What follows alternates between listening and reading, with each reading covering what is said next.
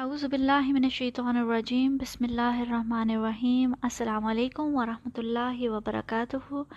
آج کی ہماری آیت ہے، ایاک نعبدو و ایاک نستعین یہاں تک ایک غائبانہ بات چل رہی تھی۔ اللہ سبحانہ و تعالیٰ کا انٹروڈکشن چل رہا تھا۔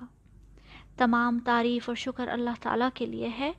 الحمد رب العالمین، الرحمن الرحیم مالکی یوم الدین۔ پھر آیا ایا کنابدو و ایا کنستائن یہاں بندہ ڈائریکٹ اللہ تعالیٰ سے مکالمہ کرتا ہے، اللہ تعالیٰ سے مخاطب ہوتا ہے۔ جیسے بشرا نے ہمیں بتایا کہ ایا کا جو کا ہے، وہ یہ بتاتا ہے کہ آپ ڈائریکٹ کانورسیشن میں ہیں جس کے ساتھ آپ بات کر رہے ہیں، مخاطب ہیں جس کے ساتھ۔ جب انسان کو اللہ کا انٹروڈکشن دے دیا گیا تو گویا ایا کا نابدو سے بندے نے ایک سگنیچر کیا ہے، ایک سائن کیا ہے کانٹریکٹ کے اوپر۔ جیسے بزنس ڈیل ہوتی ہے، ساری ٹرمز اینڈ کنڈیشن بتائی جاتی ہیں اور پھر کانٹریکٹ پہ سائن کیا جاتا ہے۔ یہ بندے کا سائن ہے، بندگی کی کانٹریکٹ پر ابودیت کے کانٹریکٹ پر۔ ہم صرف اور صرف تیری بندگی، تیری عبادت، تیری اطاعت، پرستش، فرما برداری کرتے ہیں۔ اللہ تعالیٰ نے قرآن پاک میں ہمیں بتایا ہے کہ اللہ تعالیٰ نے ہمیں کیوں تخلیق کیا؟ آخر ہماری تخلیق کا مقصد کیا تھا؟ جیسے ایک واشنگ مشین بنانے والا بتاتا ہے کہ میں نے یہ واشنگ مشین صرف اور صرف اس لیے بنائی کہ یہ کپڑے دھوئے۔ میں نے یہ گاڑی صرف اور صرف اس لیے بنائی کہ یہ چیزوں اور لوگوں کو ایک جگہ سے دوسری جگہ پہنچائے۔ میں نے یہ فریج محض اس لیے بنائی ہے کہ یہ کھانے کی چیزوں کو ٹھنڈا کرے۔ اللہ سبحانہ و تعالیٰ سورہ داریات میں فرماتے ہیں، وما خلقت الجن والانس الا ليعبدون۔ میں نے جن اور انسانوں کو اس کے سوا کسی کام کے لیے پیدا نہیں کیا کہ وہ میری بندگی کریں۔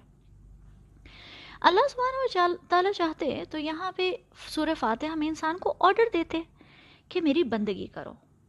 کیونکہ یہ تمہارا پرپس ہے، یہی تمہارا کام ہے۔ اب تمہیں میرا انٹروڈکشن مل گیا تو ایا کا نابدو کی جگہ اللہ تعالیٰ کا آرڈر بھی آ سکتا تھا کہ میری آج کے بعد تم نے بندگی کرنی ہے۔ لیکن ایسا نہیں ہوا۔ یہ فیکٹ یہ حقیقت کہ بندہ خود کہتا ہے ڈکلیئر کرتا ہے، اس کنکلوژن پہ آتا ہے ای آ کا نابدو اس لیے یہ مکالمہ ہے انسان کا اپنے رب سے، کیونکہ it has to be a choice ہر انسان کو اپنے لیے ڈسیزن لینا ہوگا، کسی نہ کسی پوائنٹ پہ۔ کائنات کی ہر شے اللہ تعالیٰ کی عبادت میں مصروف ہے۔ چاہے چرند ہو، پرند ہوں زمین، آسمان، پہاڑ، فرشتے، سب اللہ تعالیٰ کی عبادت کر رہے ہیں۔ لیکن ان کے پاس کوئی چوائس نہیں ہے۔ صرف انسان اور جن ایسی دو مخلوقات ہیں کہ جن کے پاس چوائس ہے۔ اللہ تعالیٰ کے بارے میں جاننے کے بعد بندے کے پاس چوائس دی گئی ہے کہ ڈیسائیڈ کر لو کہ تم نے کس کی بندگی کرنی ہے۔ اور تب بندہ اس ڈیسیجن پہ آتا ہے، خود بذات خود اس چیز کا فیصلہ کرتا ہے کہ میری بندگی اب صرف اور صرف اللہ تعالیٰ کے لیے ہے اور اس لیے ایا کا نابدو has to come from the person himself اب ہماری ایک بہت بڑی غلطی ہوئی ہے اوور دا ایئرس اور وہ یہ غلطی ہے کہ ہم نے ایا کا نابدو کا مطلب صرف عبادت تک محدود کر دیا ہے کہ ہم نواز صرف اللہ کے لیے پڑھتے ہیں۔ روزے ہم صرف اللہ تعالیٰ کے لیے رکھتے ہیں۔ ہم نے ایا کنابدو کو صرف عبادت سمجھا اور ابودیت اور بندگی کو بھلا دیا۔ اب کیا ہوا اس کا نتیجہ کہ نماز تو ہم اللہ تعالیٰ کے لیے پڑھتے ہیں، لیکن بندگی ہم اپنی خواہشات کی کرنے لگ گئے۔ روزے ہم اللہ تعالیٰ کے لیے رکھتے ہیں اور بندگی ہم پیسے کی کرتے ہیں۔ حج ہم اللہ تعالیٰ کے لیے کرتے ہیں اور بندگی ہم زمانے اور اس کے ٹرینڈز کی کرنے لگ گئے ہیں۔ اللہ تعالیٰ کو ہم نمازوں سے سیٹسفائی کر لیں گے اور باقی سب پوری زندگی ہم اپنی مرضی کے مطابق گزاریں گے۔ اللہ تعالیٰ کی ایکسپیکٹیشن نہیں ہے۔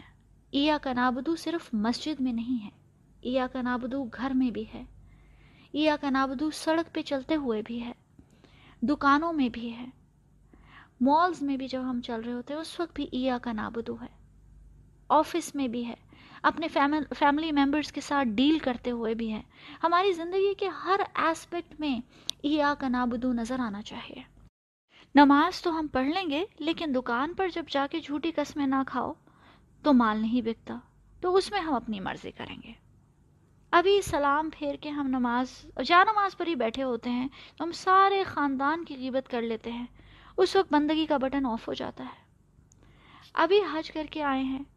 اور خاندان میں کسی کا وراثت کا معاملہ آیا ہے، تو حصے جو ہیں وراثت کے، وہ ہم اپنی مرضی سے دیں گے۔ اس میں اللہ تعالیٰ کی بندگی کی کوئی ضرورت نہیں۔ ناپ تول میں بھی کمی کریں گے، لوگوں کا حق بھی ماریں گے، ایک دوسرے کا ناجائز مال بھی کھائیں گے، جھوٹ بھی بولیں گے۔ اور پھر ہم عمرہ کر کے یہ سب کچھ بخشوا لیں گے۔ اصل میں یہ کناب تو ہر چیز پہ اپلائی ہوتا ہے۔ ہم کیا سنتے ہیں، ہم کیا دیکھتے ہیں۔ ہم کیا بولتے ہیں؟ کیا پہنتے ہیں؟ کیا کھاتے ہیں؟ کیا پیتے ہیں؟ یہ سب بندگی کا حصہ ہے۔ نوکر اور غلام میں یہی فرق ہے۔ نوکر تو شام کو چھٹی کے بعد اپنی مرضی کی زندگی گزار سکتا ہے، لیکن غلام کبھی بھی اپنی مرضی نہیں کر سکتا۔ اس کی زندگی کا ہر لمحہ اپنی مالک کی مرضی کے تابع ہوتا ہے۔ غلام سوتے ہوئے بھی غلام ہی ہوتا ہے۔ پھر آتا ہے ایا کنستائن ہم تجھ سے ہی مدد مانگتے ہیں۔ اللہ تعالیٰ کی عبودیت کا کانٹریکٹ باہر حال ایک بہت بھاری کانٹریکٹ ہے۔ اپنی پوری زندگی کو اللہ تعالیٰ کی مرضی کے مطابق ڈھال لینا کوئی آسان کام تو نہیں ہے۔ ہر کسی کی غلامی چھوڑ کر اپنی خواہشات کو، اپنے نفس کو مار کر اللہ تعالیٰ کی ماننا ایک مشکل کام ہے۔ اسی لیے اتنا بھاری کانٹریکٹ سائن کرتے ہی جیسے ہی بندہ کہتا ہے ای آ کا نابدو فوراً بندہ اللہ تعالیٰ سے مدد مانگتا ہے۔ وہ ای کا نستعین کہ تیری بندگی تیری مدد کے بغیر ہو ہی نہیں سکتے استعانہ کا لفظ تعاون سے آیا ہے۔ ایک دوسرے کا ساتھ دینا، پشت پناہی کرنا ہم سب تعاون کے لفظ سے واقف ہیں۔ یہ ایک ایسی مدد ہے جب آپ پہلے سے ہی اپنی پوری کوشش کر رہے ہیں سٹرگل کر رہے ہیں اور آپ کو اس کام کی تکمیل کے لیے کسی کے تعاون کی ضرورت ہے۔ اگر آپ ہاتھ پہ ہاتھ دھر کے بیٹھے ہوئے ہیں، تو آپ کسی کو تعاون کرنے کو نہیں کہہ سکتے۔ اگر میں گھر کا فرنیچر کی سیٹنگ چینج کرنا چاہتے ہوں اور فرنیچر بہت بھاری ہے اور میں پوری کوشش کر رہی ہوں، اپنی پوری جان لگا رہی ہوں، اس کے باوجود میں فرنیچر ہلا نہیں پا رہی، تب میں اپنے ہسبینڈ سے کہتی ہوں کہ میرے، مجھے آپ کے تعاون کی ضرورت ہے۔ اگر میں خود ریلیکسنگ چیئر پر بیٹھی، چائے پی رہی ہوں اور میں نے کانوں میں اپنے ہیڈ فونس لگائے ہوئے ہیں، تو اس حالت میں میں اپنے ہسبینڈ کو تعاون کرنے کے لیے نہیں کہہ سکتی تعاون صرف تبھی ہوتا ہے جب آپ اپنی پوری کوشش کر رہے ہیں، لیکن آپ اکیلے اس کام کے لیے کافی نہیں ہیں۔ اے اللہ، ہم اپنی پوری کوشش کریں گے، اپنی پوری اسٹرگل لگائیں گے کہ ہم تیری عبودیت کا یہ جو کانٹریکٹ سائن کیا ہے، اس پہ پورے اتر سکیں۔ تیری عبودیت کا حق ادا کر سکیں لیکن ہمیں تیری مدد درکار ہے، تیری سپورٹ چاہیے، تیرا تعاون درکار ہے۔ اور یہ ہے ایا کنستائن ایا کنابدو سے ہم نے وعدہ کیا کہ عبادت اور عبودیت صرف اور صرف ایکسکلوسیولی اللہ تعالیٰ کے لیے ہے اور کسی کے لیے ہو ہی نہیں سکتے۔ ایا کنستائن کا مطلب ہے کہ ہر قسم کی مدد بھی صرف اور صرف اللہ تعالیٰ سے ہی مانگنی چاہے مانگی جا سکتی ہے ایکسکلوسیولی اور ہم کسی اور سے مدد نہیں مانگ سکتے۔ اب اپنی سوسائٹی میں ہمیں یہ بھی بہت بڑا پرابلم نظر آتا ہے کہ نماز میں تو کھڑے ہو کر ہم کہتے ہیں ایا کنستائن اور مدد مانگنے کے لیے ہم پیروں کے پاس چلے جاتے ہیں۔ تعویذوں اور امام زامنوں سے ہم مدد مانگتے ہیں۔ نمازیں تو ہم اللہ تعالیٰ کے لیے پڑھتے ہیں، لیکن مدد کے لیے ہم غیر اللہ کو پکارنا شروع کر دیتے ہیں۔ اب سوال یہ اٹھتا ہے کہ دنیا میں ہم ایک دوسرے کی مدد لیتے ہیں اور ڈاکٹرز کے پاس بھی جاتے ہیں، ٹیچرز کے پاس جاتے ہیں، ایک دوسرے کی مدد لیتے ہیں۔ اللہ سبحانہ و تعالیٰ نے بھی کہا ہے قرآن میں تو تعاونوا علی البر والتقوی ایک دوسرے کی تقوی اور نیکی کے کاموں میں ایک دوسرے کے ساتھ تعاون کرو۔ تو کیا یہ سب کچھ غلط ہے؟ یہ ہم نے پہلے بھی ڈسکس کیا تھا جب ہم مولا کا ورڈ ڈسکس کر رہے تھے، شاید آپ لوگوں کو یاد ہو۔ ایک تو مدد یہ ہے نا کہ میں کوئی بھاری فرنیچر اٹھا رہی ہوں، جیسے میں نے ابھی اگزامپل دی اور میں اپنے ہسبینڈ کو مدد کے لیے بلاتی ہوں۔ تو یہ جائز ہے اس طرح کی مدد مانگنا، اس میں کچھ شرک نہیں ہے۔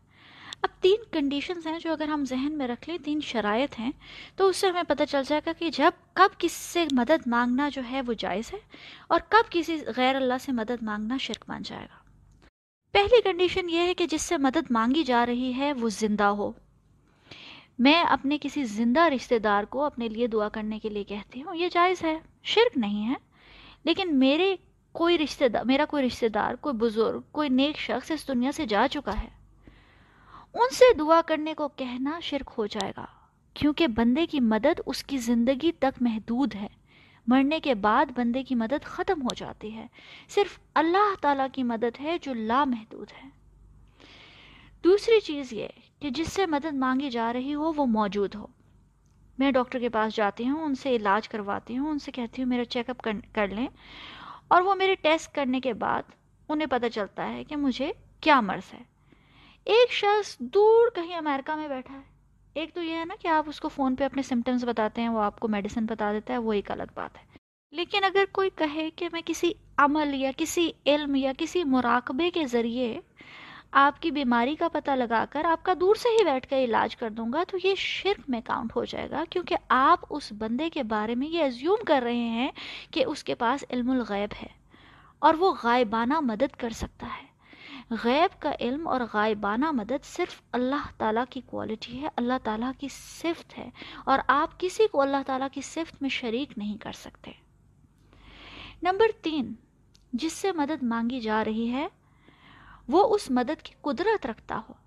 میں اپنی عربک کی ٹیچر سے کہتی ہوں کہ آپ میری عربک سیکھنے میں مدد کریں۔ یہ جائز ہے کیونکہ میرے میری ٹیچر کے پاس یہ ایبلٹی ہے۔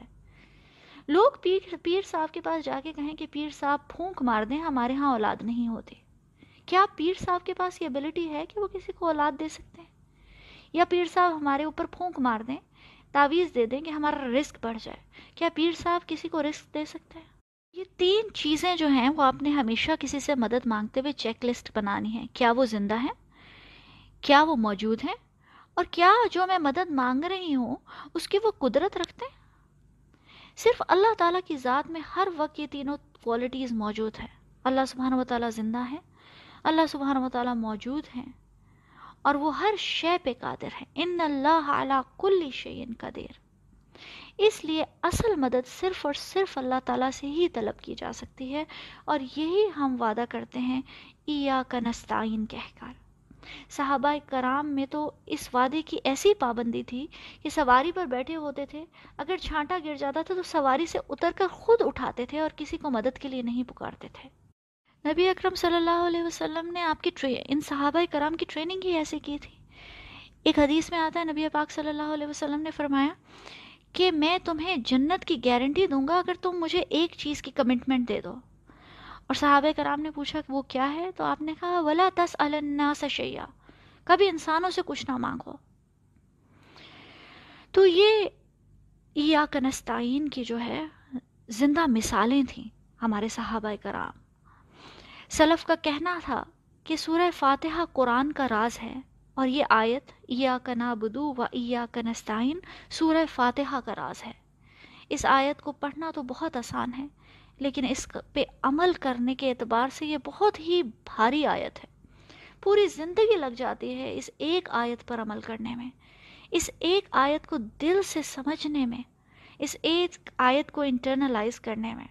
اللہ سبحانہ و تعالیٰ سے دعا ہے کہ اللہ تعالیٰ ہمیں اس آیت کو سمجھنے کی اور اس پر پوری طرح سے عمل کرنے کی توفیق عطا فرمائے۔ آمین یا رب العالمین۔ السلام علیکم ورحمۃ اللہ وبرکاتہ۔